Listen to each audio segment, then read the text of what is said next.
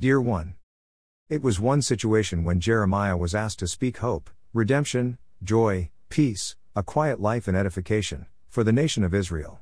In this situation, God told Jeremiah that his nation had to be disciplined because of their disobedience towards him for a certain time, but after those people repent, turn their hearts to him, and are clean from their sins, sins which they had to get rid of it from their lives, they will receive what Jeremiah spoke. Jeremiah 30:11 says, "I am with you and will save you," declares the Lord. Though I completely destroy all the nations among which I scatter you, I will not completely destroy you. I will discipline you but only in due measure, I will not let you go entirely unpunished. God did cover their sins to say that everything is okay with them. Yes, He forgave them, but they had to go through the consequences of their sins, because God did not cancel them.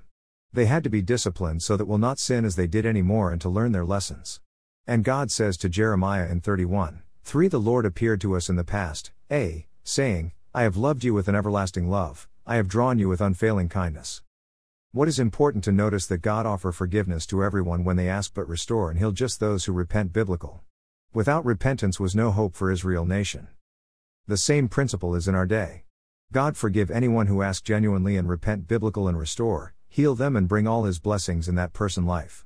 The Bible in Hebrews says that God discipline who he loves all his children, and this doesn't mean that will cancel the consequences of man's sins. The hope of God, his joy, his restoration, his peace and quiet, and his edification came after they repented biblical, not just in words but in actions by taking out from their life the sins what God showed them to repent of. Jesus does not close his eyes to the sins of his children, as some Christians believe, and he doesn't pretend that he didn't see it.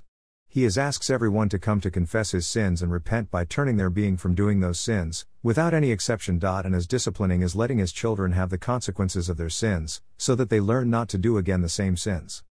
Jesus loves every person on earth and do forgive any child of his, but also discipline them because of this love which he has for his children. And for those who humble themselves and repent authentic, He works His blessings in that person heart and life.